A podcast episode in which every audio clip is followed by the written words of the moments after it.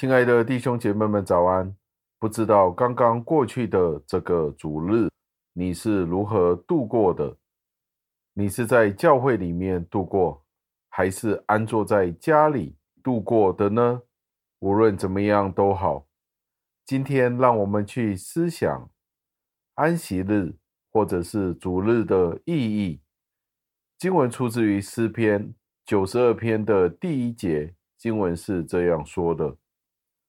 称谢耶和华，歌颂你至高者的名，感谢上帝的话语，在诗篇第九十二篇的题目当中，其实是有几个小字在这里提到，这是一篇安息日的诗篇，又或者是我们今天称为主日的诗篇。那我们就要想一下，原来在诗篇当中。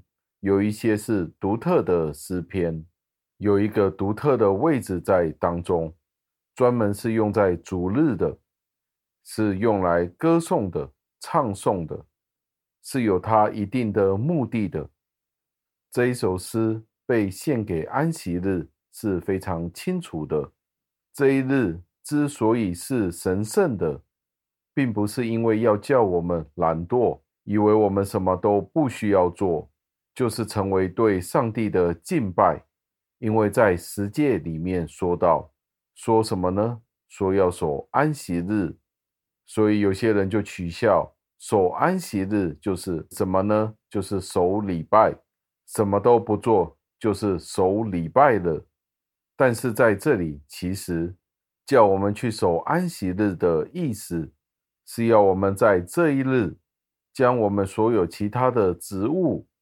将它们分别出来，要将它们分开，以至于我们可以默想上帝的工作，使得我们的心思可以经常的在主日当中去默想上帝，去歌颂上帝。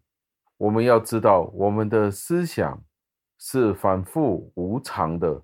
当我们受到任何的干扰的时候，我们就很容易地偏离上帝。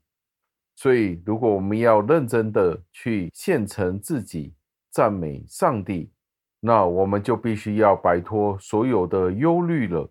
诗人在这里教导我们，正确地去遵守主日，而不是用那些荒唐的、什么都不做可以完成的，更不是要我们懒惰、懒散地什么都不做，崇拜完之后。就瘫躺着，就是代表所安息日了，并不是这个样子的，而是要我们去庆祝、歌颂上帝，歌颂上帝的名字，以至于我们会将自己献陈在有意义的侍奉的上面。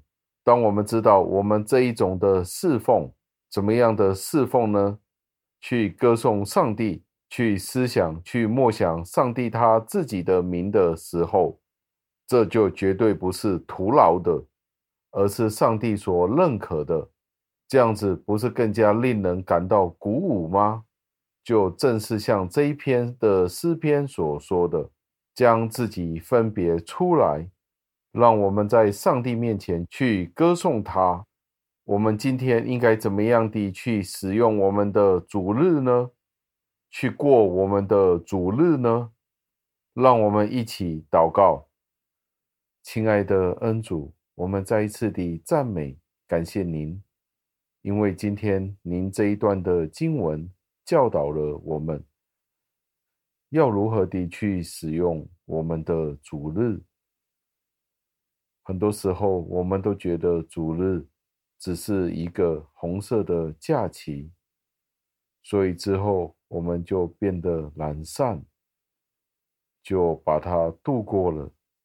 但是，就是在这一篇的诗篇里面，教导了我们，我们要好好的去使用这一天，无论是唱诗赞美，无论是读您自己的话语，使得我们更加的去明白您的心意，更加的去亲近您。